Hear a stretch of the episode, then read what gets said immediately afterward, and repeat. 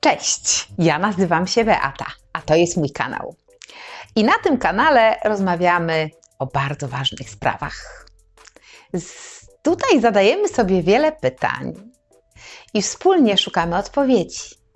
Jesteśmy tutaj ze sobą i dla siebie.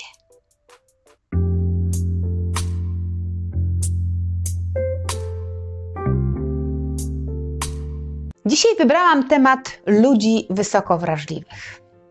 Ludzie wysoko wrażliwi, oni intensywniej czują, więcej słyszą i więcej widzą. I do tego non-stop analizują, przetwarzają, wątpią. Kolokwialnie, kolokwialnie mówiąc, po prostu mielą. Myślę, że w dzisiejszych czasach psychologia bardziej i głębiej otwiera się na takie osoby. Mówi się o nich nadwydajne mentalnie. Myślę, że po to, by pomóc innym, jak też im samym docenić wyjątkowy układ nerwowy lub nad nim zapanować. Co więc dzisiaj wiemy o nadwrażliwości emocjonalnej i mentalnej? Jeżeli jesteś zainteresowany, to zostań tutaj ze mną przez chwilę parę minut. Myślę, że zajmie nam to jakieś 15-20 minut. Jak zwykle.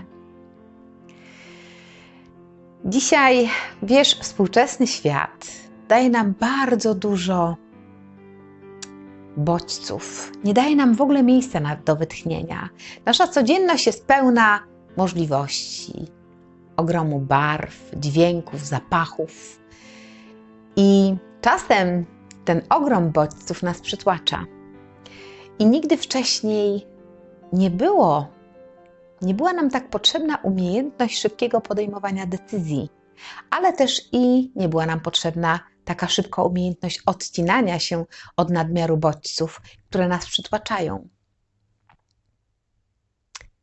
A co jest, co będzie, jeżeli ty tego nie potrafisz? Jeżeli twój mózg nie odróżnia rzeczy ważnych od mniej istotnych? I na wszystko reaguje tak samo silnie emocjonalnie, i do tego jeszcze nadmiernie się pobudzasz i powoli powracasz do równowagi. Co jeżeli należysz do ludzi wysoko wrażliwych lub nadwydajnych? Christelle Petit-Colin, to jest francuska trenerka rozwoju, opisała przypadki terapii osób, yy, których największym problemem jest nadwrażliwy układ nerwowy. Myślę, że nie pamiętam ile lat temu, ale dość dawno jej książka ukazała się na naszym polskim rynku pod tytułem Jak mniej myśleć. I myślę, że cieszyła się ona ogromnym, e, ogromną popularnością, jak do, tej, jak do tej pory, cieszy się dużym zainteresowaniem czytelników. I ona, moim też zdaniem, trafiła w punkt.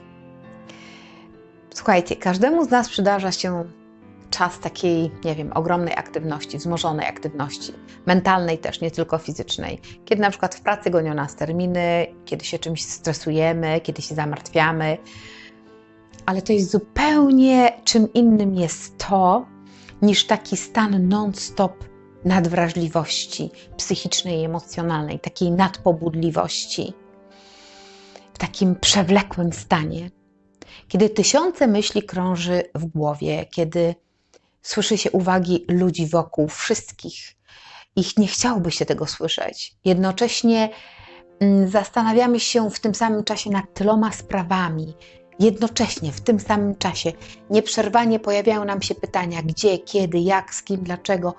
Wciąż mentalnie mamy taką, taki berek, wiecie, w głowie. Jak przestać myśleć choćby o połowę? Myślę, że Wiele osób zadaje sobie to pytanie i to jest bardzo dobre pytanie. Bo każda chwila życia osoby nadwrażliwej jest bombardowana informacjami. Mielą ciągle, zapamiętują mnóstwo szczegółów, próbując przewidzieć, co się wydarzy, i resztę odgadują na podstawie zebranych informacji. Doznania, emocje, wrażliwość wszystko to jest spotęgowane u nadwrażliwych. Cały ich system emocjonalny jest nadwrażliwy. I co więcej, myślę, że oni nie do końca zdają sobie z tego sprawę. Dlatego dzisiaj taki temat. żebyśmy zdali sobie z tego sprawę, bo wtedy łatwiej nam będzie. Hmm. Może to jest coś dla ciebie. Może brzmi to dla ciebie znajomo. Może ty masz ten nieustanny monolog, który ciągle brzmi w twojej głowie. Jeżeli tak jest, ja oczywiście nie powiem, że to jest powód do zmartwień, absolutnie nie. Po prostu powiedz sobie, że masz wyjątkowy mózg. Po prostu. Nadwrażliwość jednak wymaga tylko wyjątkowego traktowania. Więc poznać siebie warto w takiej właśnie odsłonie, ponieważ tylko świadomość tego, kim jesteś, pozwoli ci na zrozumienie siebie, swoich zachowań, a może reakcji innych bliskich ci osób. Ponieważ osoby obarczone nadwydajnością mm, mentalną nazywamy też takie osoby, że one mają syndrom PSM. Ale używa się też innych terminów, które mnie się bardzo podobają jako nieprzeciętni zdolni albo ludzie o wysokim potencjale intelektualnym.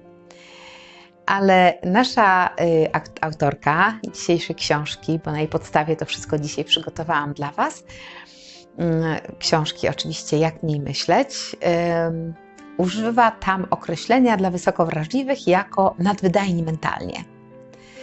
I czasem komuś całkowicie z boku może się wydawać to, że ci ludzie są trochę dziwni, tacy inni, przeczuleni. Albo mm, no na przykład, że słuchają radia i jednocześnie śledzą rozmowę dwóch osób, które są gdzieś tam z boku. E, I na przykład nie rozprasza ich absolutnie dźwięk pochodzący z zewnątrz. Ale z drugiej zaś strony lepiej słyszą wysokie i niskie tony. Dlatego dźwięk kosiarki dochodzący za okna może im bardzo przeszkadzać, wywierać taki, taką presję w ich, w ich mózgu. Są też oni bardzo dotykowi. Od razu na przykład wysuwają, wy, wy, wyczuwają suchość rąk. Nie wiem, czy masz tak, że suchość albo wilgotność powietrza, że robi ci się od razu tak zimno, czy na przykład lubisz pewną fakturę materiału, E, a na przykład kiedy w stanie pobudzenia są takiego, to potrzebują, żeby je ktoś mocno przytulił, ale tak wiecie, tak autystycznie, czyli tak mocno, silnie to przytulenie, żeby było. Niektóre materiały na przykład mogą też u nich wywołać wstręt. Na przykład zbyt miękkie jedzenie, które jest gotowane, może być dla nich absolutnie niejadalne. Kiedy tacy ludzie byli dziećmi, czyli w dzieciństwie, wysoko wrażliwi w ogóle uważani byli za niezwykle nadaktywnych i niezdolnych w ogóle do skupienia, ponieważ one, ich nastawione wielozadaniowo mózgi, one nudzą się wykonywaniem tylko jednej czynności naraz. I to jest nic dziwnego, że przez cały okres szkolny dręczy się ich takimi określeniami, że oni są jacyś dys, albo są dyslektykami, albo mają problem z, dysortografią, albo z dysgrafią. I, I, to, że dokucza się im w szkole, to jest jedno, ale rodzice też nie szczędzą mi takich uwag, mówiąc na przykład z oburzeniem: No, boż, nie bądź taka wrażliwa, no nie przesadzaj.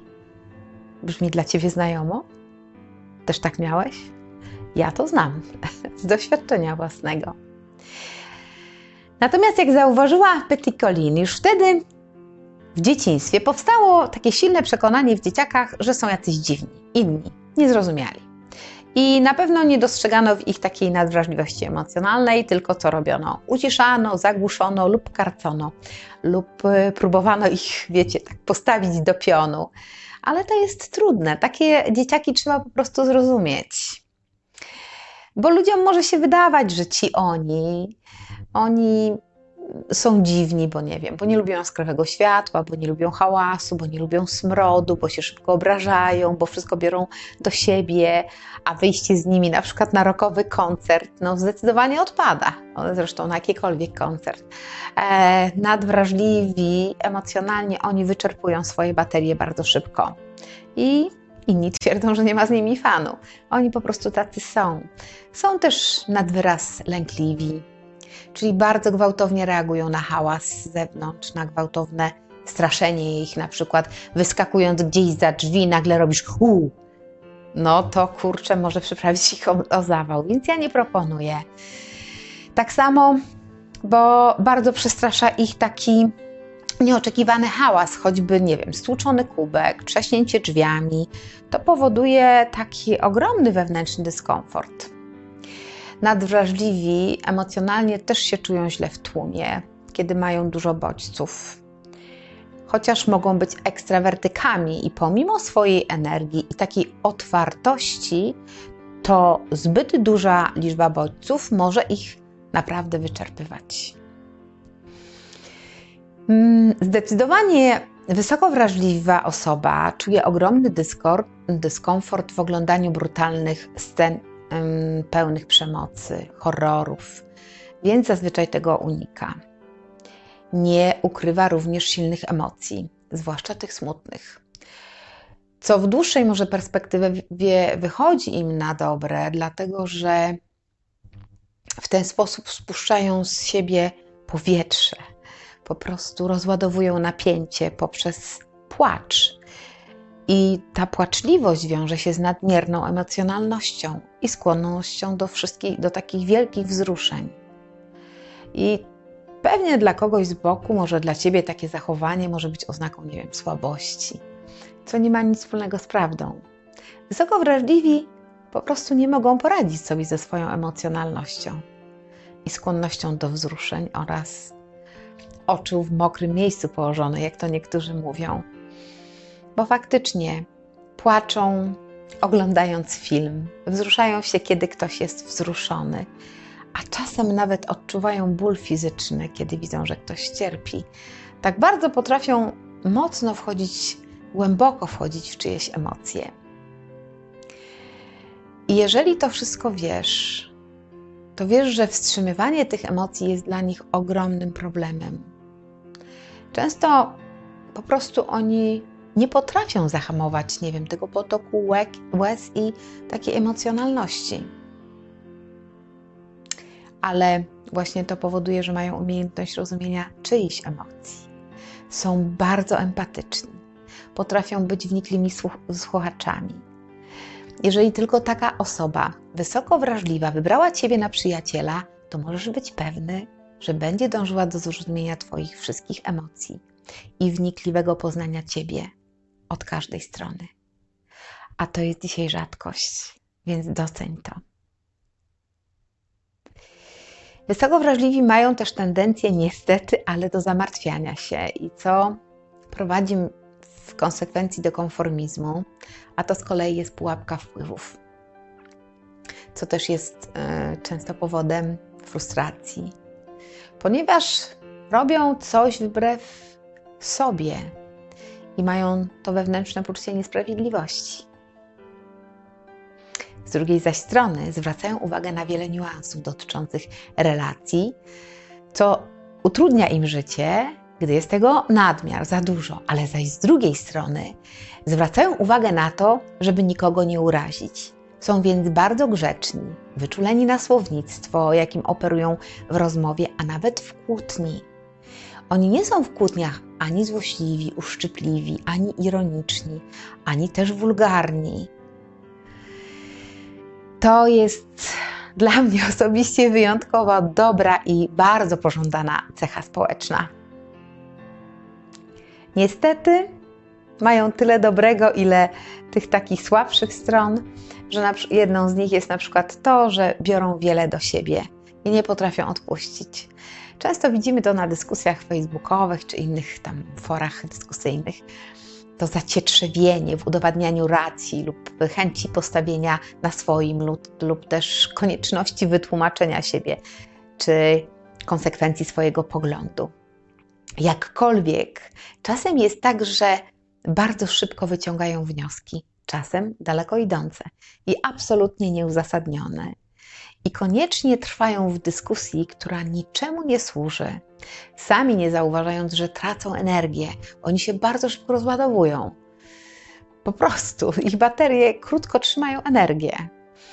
I bez sensu jest na przykład zafiksować się na jakimś wątku, na przykład DDA, ludzie nadwrażliwi z DDA są bardzo przewrażliwieni też na, na, przykład na punkcie alkoholu i bardzo emocjonalnie reagują na różnego rodzaju sytuacje związane z alkoholem, przepraszam, z alkoholem. I czasem zupełnie niepotrzebnie tracą energię.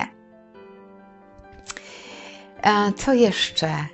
E, nie znoszą krytyki. Żadnej, absolutnie. Nawet wyrażanej w sposób najbardziej konstruktywny i wyważony. Ale też nie potrafią, może nie nie potrafią, ale nie lubią krytykować. A może po prostu nie chcą krytykować, ponieważ uznają, e, każdą krytykę uznają, że to jest atak na drugą osobę. Więc myślę, że w dużej mierze skrywają głęboko własne opinie i nie wyrażają swojego krytycznego zdania, nawet w sposób kon konstruktywny, ponieważ uznają, że nie ma potrzeby kogoś ranić.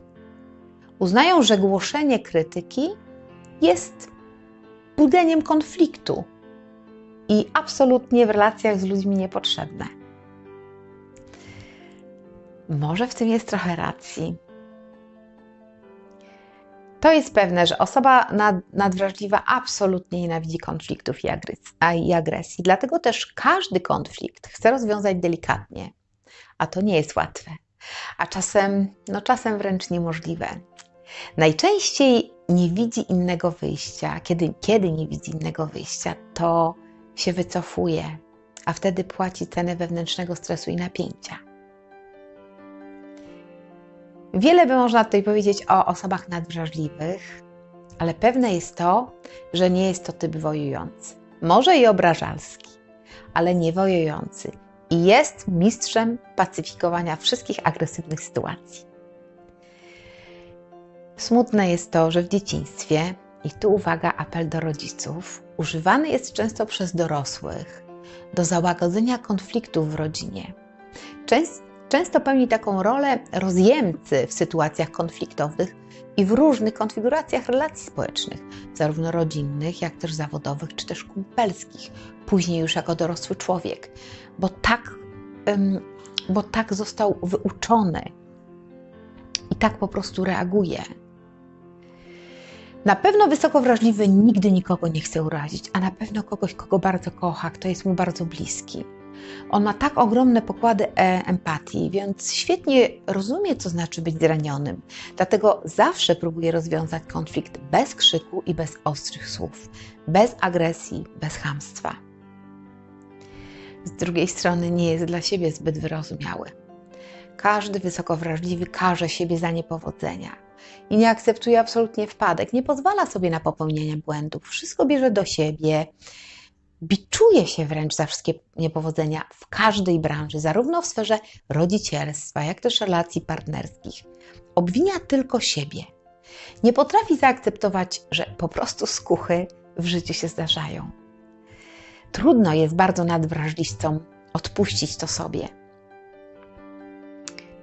I jedno chyba z takich też ogromnych rzeczy. Dla nadwrażliwych jest to, że one bardzo boją się odrzucenia. I to stawia często ich w bardzo złej sytuacji w pracy i w też relacji, ponieważ z perspektywy negocjacji mogą być w pozycji przegranej. Mogą na przykład zgodzić się na obniżenie wynagrodzenia lub pozostawanie po godzinach, lub wykonanie, nie wiem, za kogoś roboty, lub złe traktowanie lub też to, że wezmą wszystkie obowiązki domowe na siebie i całą odpowiedzialność, nie wiem, finansową za swoją rodzinę, lub też zgodzą się na coraz gorsze traktowanie przez partnera i nie zrobią żadnego kroku w kierunku swojej zmiany, dlatego że to mogłoby skutkować konfliktem.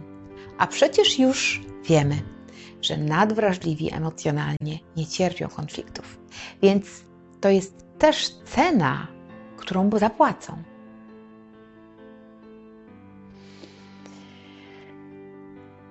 Porównują się też do innych. No, obecnie myślę, że to jest taką ogólnie społeczną plagą porównywania się. Porównują się wieloaspektowo i zawodowo, z wyglądu, finansowo, materialnie, ze względu na talent, możliwości, nie wiem, posiadanie czegokolwiek. A ocena i porównania, no one prowadzą do zaniżenia oceny własnej. To już wiecie.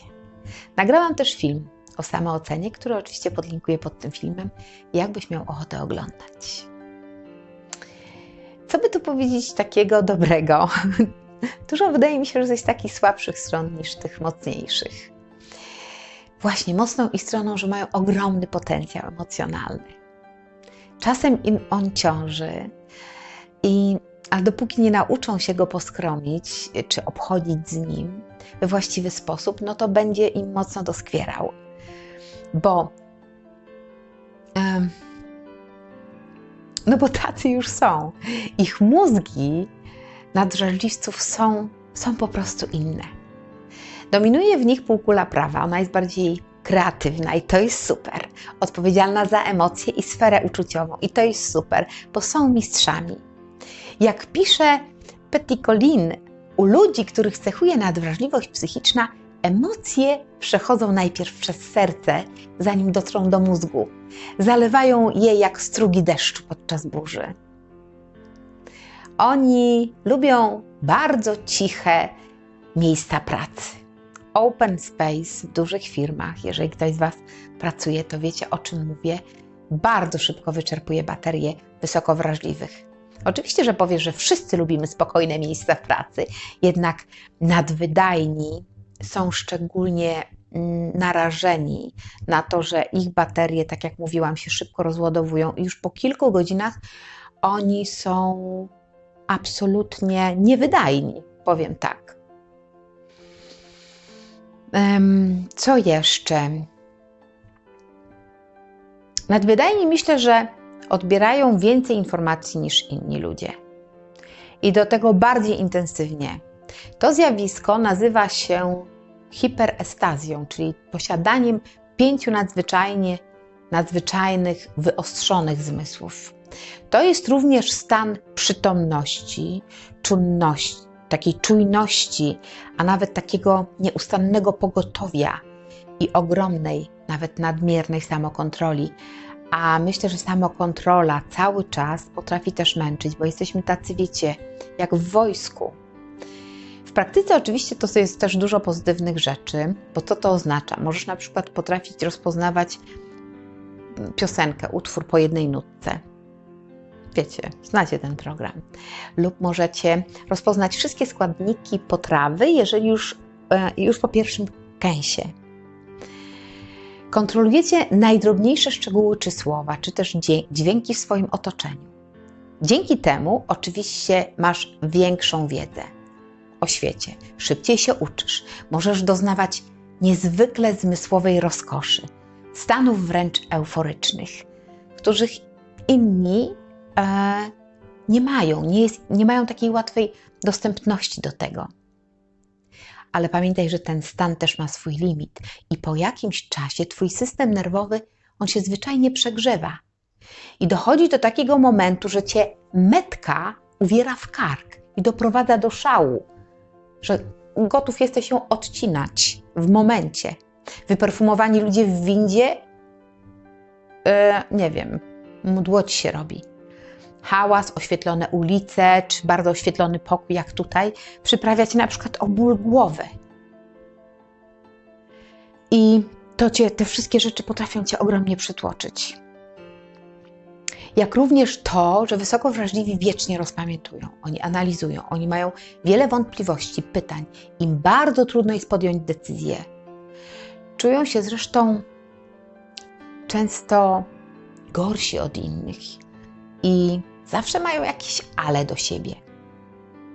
Ich mózgi ciągle coś mielą. Oni łakną ciągle jakiejś nowej pożywki, potrzebują może kochają nawet wielozadaniowość, wielowątkowość. Oni potrzebują wielu spraw jednocześnie, by dać pożywkę dla swojego mózgu. I myślę, że mądry szef wysoko wrażliwych może świetnie wykorzystać. Naprawdę, ich wielowątkowość jest najlepsza. Potrzebują też dużo uczucia, zachęty, pieszczot, generalnie pozytywnej atmosfery. Są też bardzo przenikliwi, wiedzą pewne rzeczy szybciej od innych, próbują uprzedzić kogoś przed jakimś wydarzeniem. Potem jednak są bardzo sfrustrowani, bo nikt ich nie słucha, nie słucha ich ostrzeżeń. Dlatego oni zwykle podzielają los mitycznej Kasandry i cierpią w milczeniu. Oczywiście to często skazuje ich na, na osamotnienie i niezrozumienie. Przecież nie musi tak być. Warto, żeby wiedzieć tylko, dlaczego tak robią, i myślę, że łatwiej będzie wtedy się z nimi komunikować. Bo otoczenie bez przerwy ich strofuje, poucza, niczym dzieci, nawet jak są już dorośli. Określa ich mianem naiwnych, niedojrzałych, impulsywnych, lub jak sama kiedyś usłyszałam o mnie samej, niestabilnych emocjonalnie. Ja jestem przekonana, że nadwydajni bardzo potrzebują innych i mają im wiele do zaoferowania, ale póki nie poznają siebie i nie nauczą się instrukcji obsługi tego swojego wyjątkowego ja, będą tylko zniechęcać i wzbudzać konsternację. Ja wiem, że dzisiejsza lista, słuchajcie, ona nie wyczerpuje wszystkich określeń osoby nadwrażliwej, jednak pozwala na wyobrażenie sobie, kim taka osoba jest. I to jest początek drogi ku poznaniu. Najważniejsza informacja jest taka, że każdy ma wpływ na to, jak przejawia się jego nadwrażliwość emocjonalna. Nawet jeśli jest silniejsza u jednych, słabsza u drugich. Jeżeli nawet jest bardzo, bardzo silna, to ona przecież nie musi być jak sztorm, który nas porwie. Wystarczy, że wcześniej poznamy jej siłę, zbudujemy sobie dobry falochron i będziemy wiedzieć, jak z tym postępować. Jak ze wszystkim, co poznamy. Jak z naszym cieniem, który wysuniemy na światło. Nie trzeba się tego wstydzić. Trzeba być, myślę, tylko świadomym. W następnym filmie opowiem Ci, jak radzić sobie z nadwrażliwością i czego potrzebujesz, żeby życie było równie przyjemne i pełne miłości. Opowiem o tym, jak zmniejszyć napięcie związane z nadwrażliwością bo to jest temat rzeka. Napisano na ten temat wiele książek. Ja przeczytałam dwie, bardzo mnie zafascynowały i o drugiej książce w następnym odcinku. Na dziś to już wszystko. Bardzo proszę, udostępnij ten materiał. Jeżeli tylko uznasz go za wartościowy, to wiesz, że może komuś on się przydać, pomóc. Ja bardzo zachęcam Cię do tego, żebyś dzielił się tym materiałem bardzo zachęcam też do subskrybowania mojego kanału. Jeżeli tego nie zrobiłeś jeszcze, to tam jest taki przycisk, tam nie wiem jak to wygląda, łapka chyba.